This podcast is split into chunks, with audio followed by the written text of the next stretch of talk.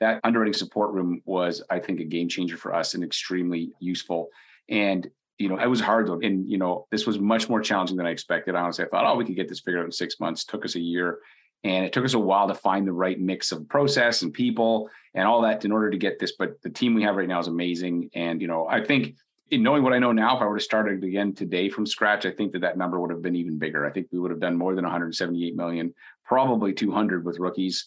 And sadly, we didn't lose some files that we would not have lost if, you know, if I had known how to put this together better. And then I think that we could have done better. But as a aggregate, I think that to me, the live Zoom support worked really, really well.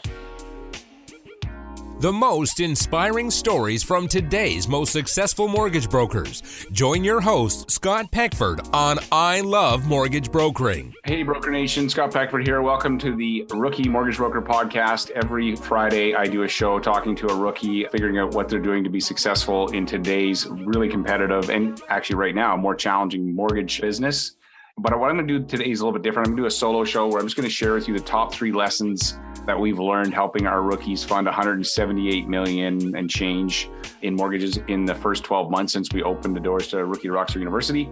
So hopefully you find this useful. And so first, before I get into that though, I want to give a shout out to our title sponsor, Finmo. Finmo is a Canadian mortgage application document collection submission platform and it's designed specifically for Canadians. It's very easy to use for borrowers and brokers, which is why we like it because we're teaching our agents how to use software on top of all the other things they need to learn.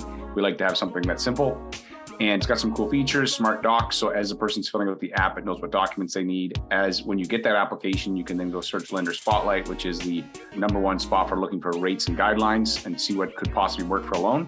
And then finally when you go to hit submit it actually shows up on the screen there that two things. One the notes the key data from the application comes right into the notes. So the lender can see it. And the second thing is, is that it actually lets you know about the lender guidelines. It's very easy to use. Check them out at lendesk.com slash finmo and I'm also today talking to Ben McCabe from Bloom about things that would hold up a reverse mortgage file. So, what are the things that would typically hold up a reverse mortgage file? Let's jump into it. All right. So, first thing I want to just share with you that I'm working on a blog post, which will be shared soon. And I basically broke down, I think it's like 15 pages long in a Google Doc, some of the key lessons that we've learned running the brokerage for the last 12 months and I got the numbers in there, how volume, how many agents, how many agents funded one mortgage, how many funded three, how many, like it's all broken up. I'm not going to read it to you because it'll be kind of confusing to listen to. So we launched the Rookie Rockstar program in August 1st, 2021. And in that first 12 months, our rookies funded $146,873,530. Once graduating, so we had a bunch of our rookies, not all of them, a bunch of them graduated which is to us funding 10 mortgages. And the rookies that did 10 mortgages, they did another 31,490,800. So all that comes to 178,364, 330,000. The blog post is going to break this down in a lot more detail, but I wanted to just share with you the specific numbers. A couple things that we learned from this. And so in this blog post, we intend to do one once a month where we just share with you what's working, what's not. We try stuff. Some things doesn't work. Some things do. We're committed to experimenting. We're committed to growth. And so you can go check that out. But in any case, so what are a couple of things that worked? So first was the live Zoom support room. So what is that? One of the things when I talked to rookie mortgage brokers that they told me that was a challenge is that they had a great mentor. The mentor may have a ton of experience. Maybe the mentor does 50 million a year and knows their mortgages. The problem is the mentor does 50 mil a year. And when the rookie would get a file or get a new lead, depending on how busy that mentor was, they may or may not be able to get a hold of them. So they got this person, they got this amazing resource that they can't get a hold of. And some people told me it would take sometimes multiple days. So if you can imagine, you get a referral, but you don't know what to do with it yet because you're new. But you got to get a hold of your mentor, but your mentor is busy and they keep pushing it off. And so what you take too long, and this happened to some of our agents before they came to us, the person would leave. They'd be like, look, you're taking too long, I'm going somewhere else. And so then what happens is you lose the client, lose your confidence, is even worse. And so I realized that the mentorship model doesn't work because mentors, good mentors are busy. And so how do we solve that? So what we decided to do was commit to having, we've got four full-time underwriters, two that are in live Zoom rooms 40 hours a week. So our agents can literally come in anytime when they have a file, you know, in those hours and be like, hey, I got a new lead that came in. Here's the questions. Here's the file. Here's the letter of employment. Here's the pay stub. And we look at it with them and we coach them through it. And we say, okay, yeah, here's what you need to go ask them. Go get this. And so literally these rookies are able to compete against much more experienced brokers because they have a brain of somebody who's got 10 years and thousands of files experience that they have access to in real time. Much different than having a mentor who sure they may have a great brain, but can you get a hold of them? That underwriting support room was, I think, a game changer for us and extremely useful.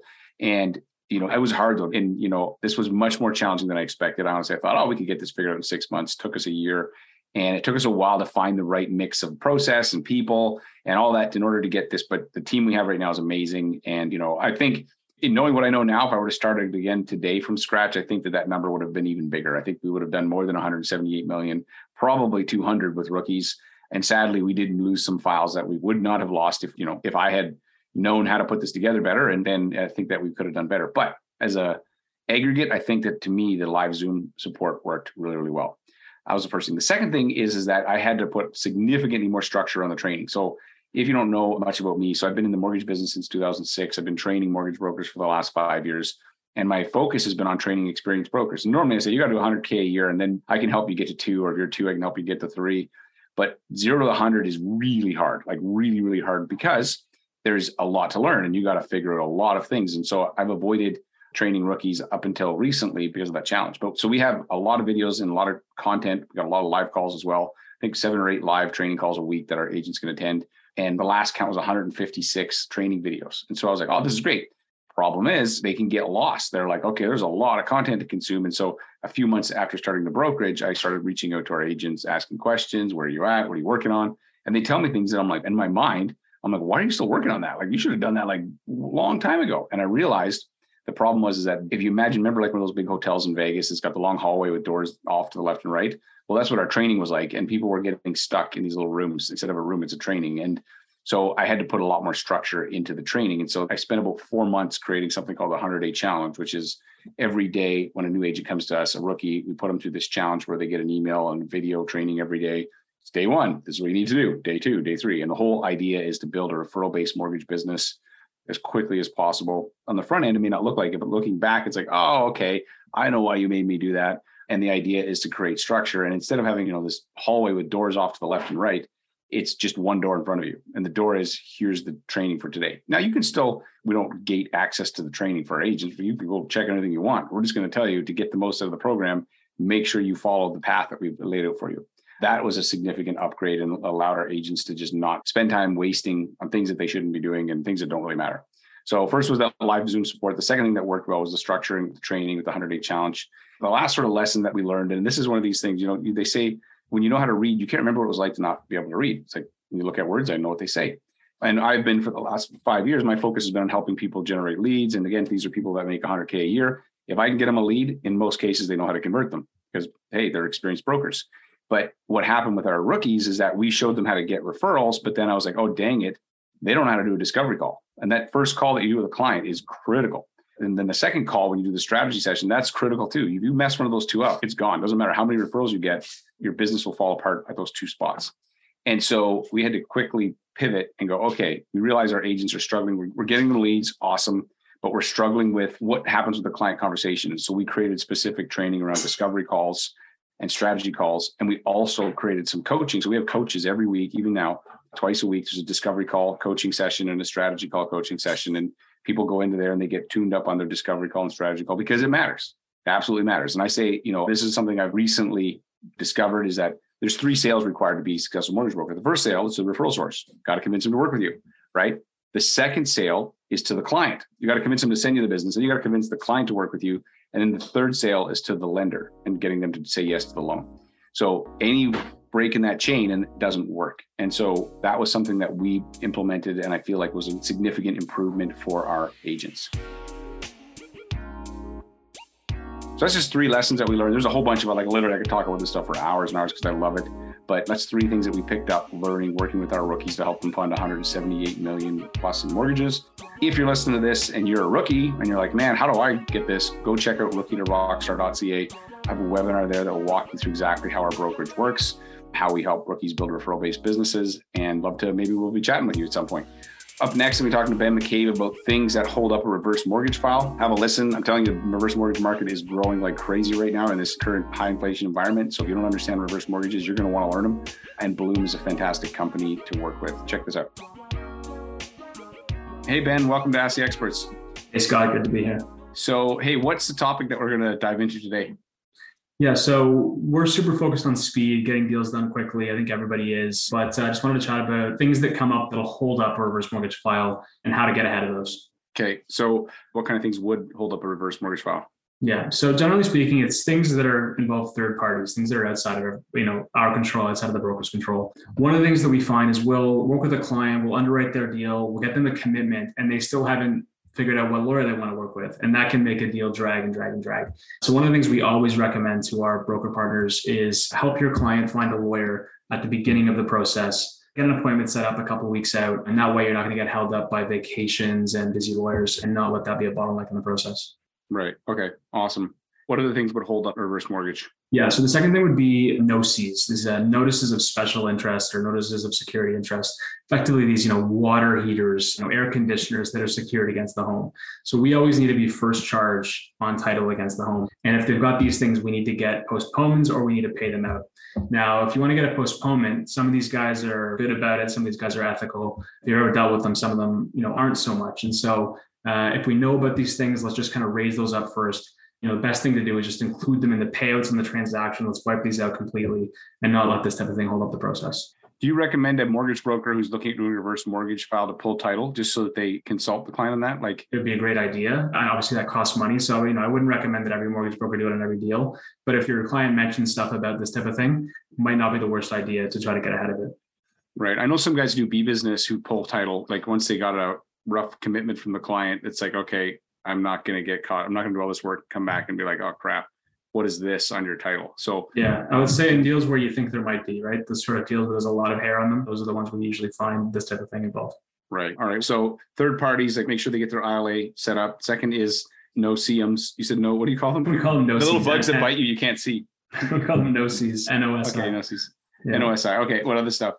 Yeah. So number three is title issues. So, you know, our borrowers either need to be single, 100% owners of the house, or they need to be joint tenants. Okay. So we can't do deals for, you know, tenants in common and whatnot. Sometimes people will have, you know, a family member on title to the house to help qualify for the last mortgage they had. You know, we can do those deals, but we need to fix it at closing. So we need to make sure that at closing, everybody had switched over such that they're now, you know, joint tenants. So if that's not the situation going in, there might be some legal work to do to solve for that. So again, this is just the type of thing that let's figure it out early in the process. Let's raise it and then get it started early. Again, that would be something you catch on title, right? Yeah, exactly. Yeah. So it's like, oh, maybe we should pull title, like explain the details of the client. First, next step, Mr. Customers, we have to check your title. Yeah. Like, in Ontario, even like we have the purview report will will show this as well. So and I think in BC it's like 16 bucks or something, isn't it? Or is it more?